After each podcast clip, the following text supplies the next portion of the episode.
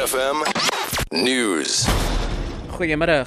Die DA-leier in die in die parlement, Mmusi Maimane, het 'n mosie van wantroue in die president Jacob Zuma ingedien en sê Suid-Afrika verdien 'n president wat die land voor sy eie en sy party se belange stel.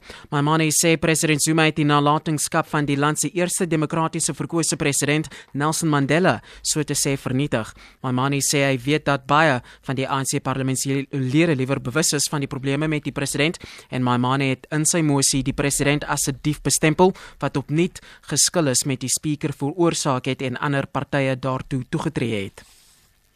Vroeger het lede van die parlement hulde gebring aan die ontslape staatsdiensminister Colin Shabane.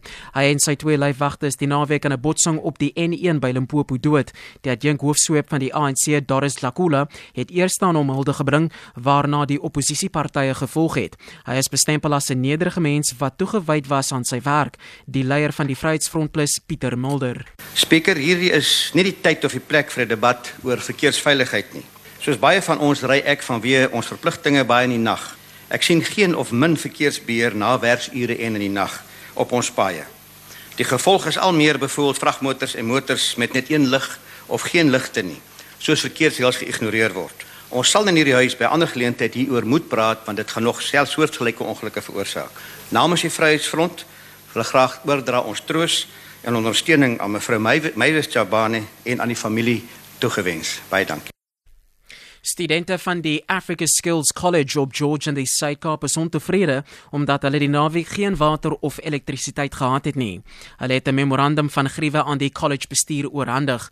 Dit volg nadat klasse Vrydag opgeskort is weens 'n weeklange verset optrede oor befondsing. Talle studente is afkomstig van die Noord-Kaap.